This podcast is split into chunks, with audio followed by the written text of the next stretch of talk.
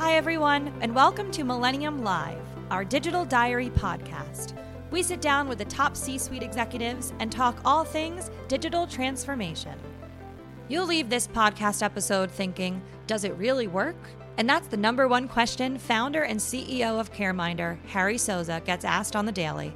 CareMinder is revolutionizing RPM by tapping into societal trends in which patients already integrate mobile technology into their day to day lives. It enables physicians to improve outcomes while also benefiting from new revenue streams for keeping patients healthier. This is just the beginning, and CareMinder isn't stopping anytime soon. Thanks so much for coming along. Thank you for having me. It's been uh, it's been a great conference today. Good. So I want to talk a little bit about your background and how you came to where we are now. So you have an engineering background. You're into the problem solving and creating solutions. So how come healthcare? Well, uh, it's it's a really good question. I sort of stumbled into it. Um, I do have a background in engineering. My degrees and uh, my bachelor's degree, my master's degree is in electrical engineering. Uh, one of my jobs involved working for a company that um, uh, was invited to try to help an HMO, and so that was the beginning of it all. Um, I've actually I'm an entrepreneur. I'm an I'm a, a serial uh, addict of entrepreneurship, uh, and I've had three companies. This is the third company in healthcare. And it just sort of started but it's it's an easy one to understand because it's something that everyone experiences. But one of the things that i'd say and this is kind of I, have said it here at, at the meetings we've had here quite a bit is i don't approach healthcare the way a clinician does. My family doesn't have doctors. My family doesn't have nurses or pharmacists or anybody like that. My family was blue collar parents and and mostly teachers high school teachers grade school teachers. My son is that and so, you know, I was an engineer, and when I look at healthcare, I tend to look at it from the perspective of a patient. And so, as an engineer, you want to fix things, you want to build things, you want to solve problems. As a patient, you know, you see what happens to your parents, you see what happens to your, your kids, you see, and that becomes the basis of the decisions you make. And it seems like the most important perspective to look at it from. well, I tend to think so. I, it was, it's one of those frustrations I had in the other two companies is that I felt that healthcare had some very serious problems that I would call sort of endemic problems. There were perverse incentives that would stop people from working with each other, and that the, the person that was really left out uh, dangling was the patient. Fortunately, I think there's been some you know really interesting changes in the last few years that have uh, addressed that problem. I stepped out of healthcare for a while because I was so frustrated with what I saw in the data, and I couldn't figure out how it would fix itself and uh, only came back recently because of the new capabilities that are possible using technology. Sure. So a good transition into what you're doing now. Talk to us about CareMinder. It's a it's a early stage company um, in mobile enabled remote patient monitoring. That's it's a very mouthful, isn't it? It is MRPM. MRPM. MRPM. It's very new. Um, so talk to us about the basics of this. What what should we know about CareMinder? Okay, well, uh, yes, it is new, and and I think it's one of the most exciting parts of healthcare is that this notion has now been set into motion. Healthcare can be delivered non face to face. That actually started as being pushed a big time by uh, by CMS, by Medicare and Medicaid, and that's being followed on by the big insurers. And it's kind of a, a, a no brainer in some way, where it says if you have an at risk patient, you should check in with them between office visits. seems like seems like you'd want to know how it's going, and you'd want to make sure that it's not going wrong, that they're not having a problem or a problem they don't even perceive as a problem, but it actually is one that would otherwise send them to the hospital or do something that you know would be very bad, like amputate something. So checking in turns out to be a very effective strategy. Problem with checking in has been the technology of outreach. You got doctors' offices, they're incredibly stretched. They have very little bandwidth left over, and they're trying to reach out to this patient base and do something for them. The question is, how do you get the information back? The good news is technology now finally affords a way to do this. It started in 2015 when chronic care management was an initiative started by Medicare, and they started paying for checking in with people that had two chronic conditions. And that would be like diabetes or hypertension or high cholesterol or anemia, those sorts of things. And in, in, in the over 65 population, those are extremely prevalent. They think that of the 60 million Americans they, that they cover, 40 million of them qualify for being followed like this. It's an enormous chunk. And if you go down in ages, you're still going to find a fair number of 40 and 50 year olds that fall in that category too. The problem is, how would you actually make this happen? They started paying for the non face to face data gathering, patient generated information going back to the office, and they set up this program. When I first saw it, I thought, well, you know, people are going to try to do this with telephones, and it's not going to work. You will not be able to have enough hours to call people. You're going to get them on the phone. You're not going to be able to get them off the phone. You're not going to be able to ask the right questions. And so, consequently, you're going to wind up burning a lot of time, burning out your staff, and not really getting much good done.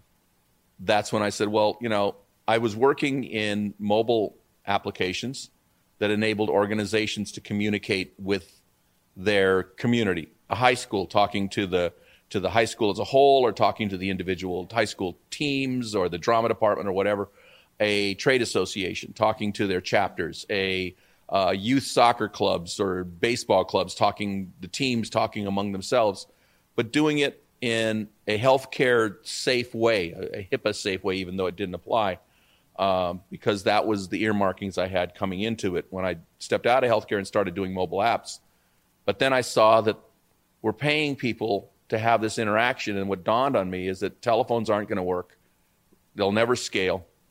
They will achieve results in the people they have, but they're not going to reach enough people. We could do it with an app. We could do it with a platform. We could do it a different way that could be used in a very broad way. And that's where CareMinder came by.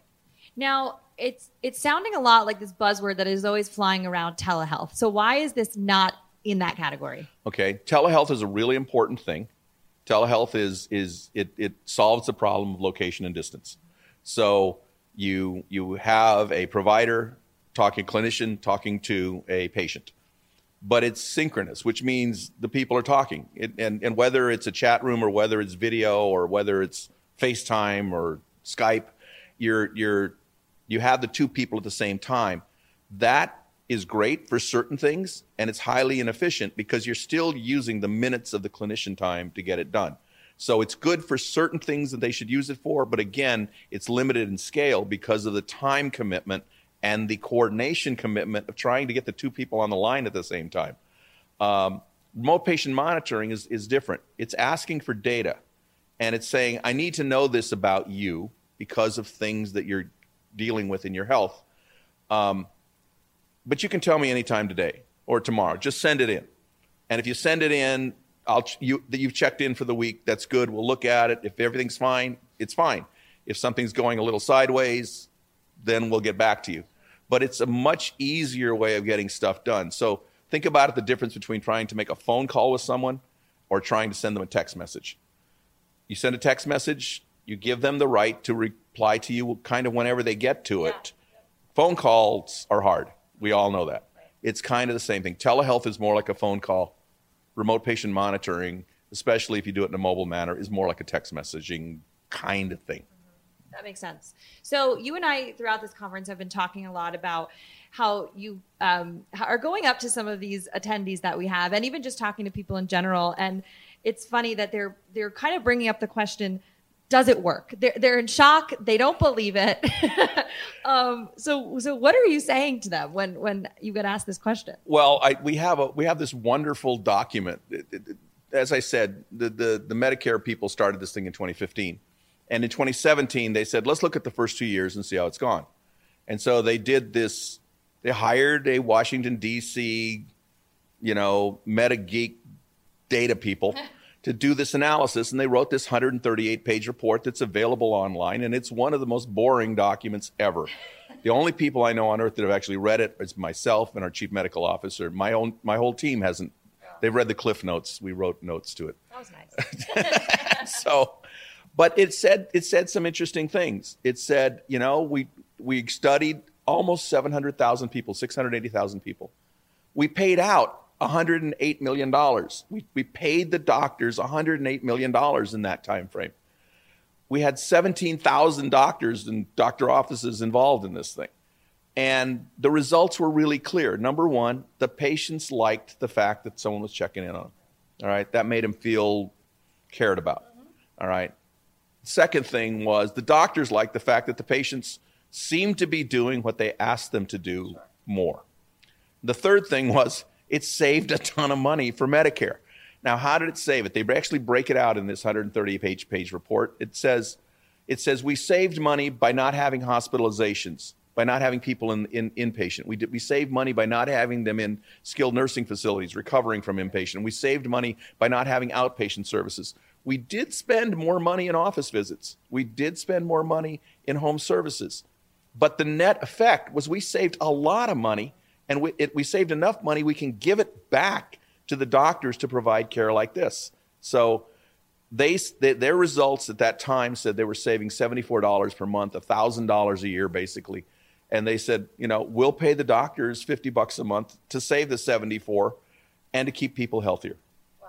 So it's optimizing workflow and you're getting getting better it. care. Get, and, and better care. And that's the hardest thing for most people is this reports out there and the report says basically it worked the, the, the cohorts that they analyzed were, you know, somebody says, how do you know these outcomes work? I said, well, read the 138 pages or don't even read that. read, read this one slide. Yeah.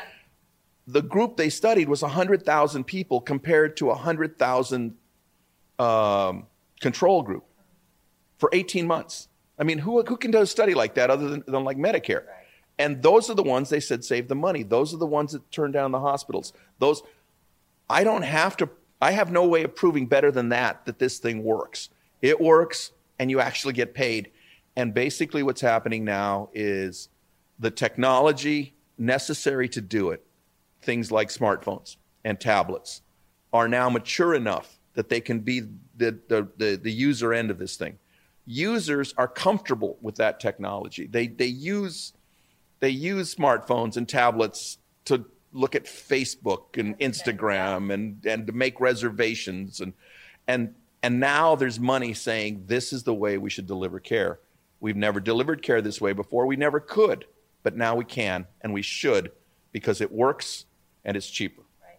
This is where we are. It's That's crazy. where we are. Yeah. And most people don't know the story. I mean, it's just it's kind of too new.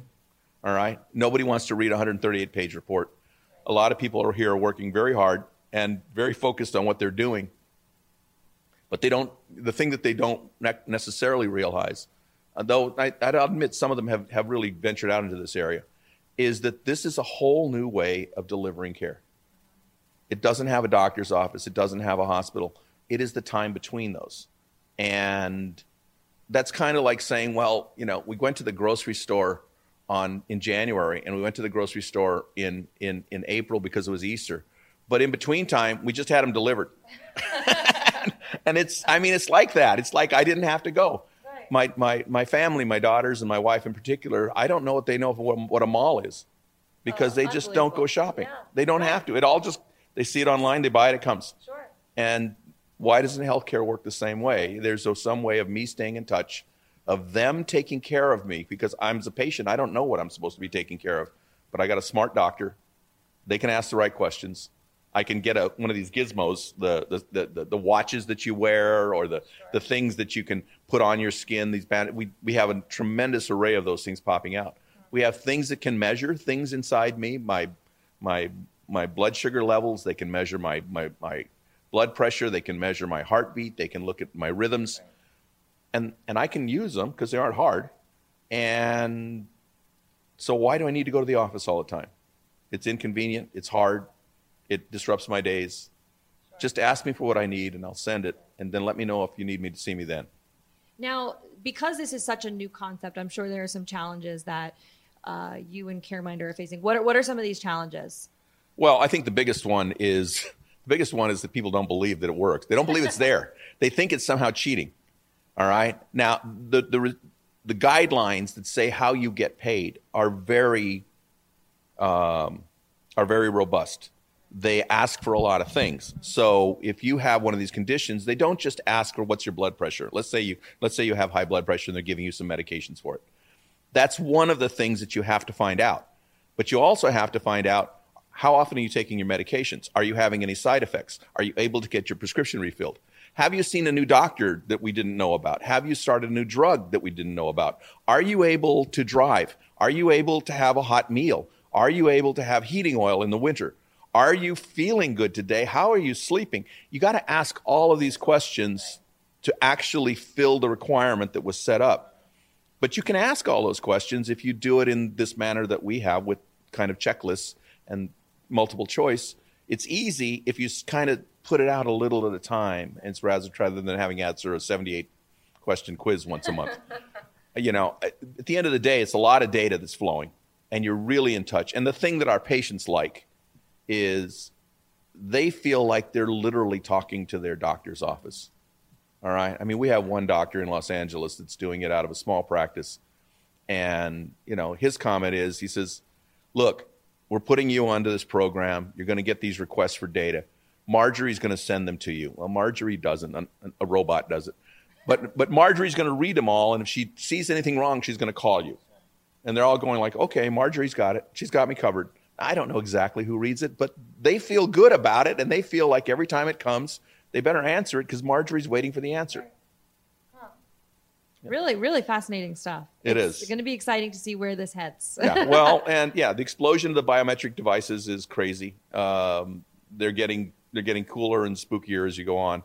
Um, the uh, uh, they're able to detect more and more things. The latest ones that I like is there's a company out in North, North Carolina that makes technology that you put in earbuds wow. and and they can measure your blood pressure, they can measure your stress levels, they can measure your your by earbuds. And and the people that, that were licensing that was Apple for their AirBud thing. Right. Uh, there's a company out of Australia that has a, a, a blood glucose stick.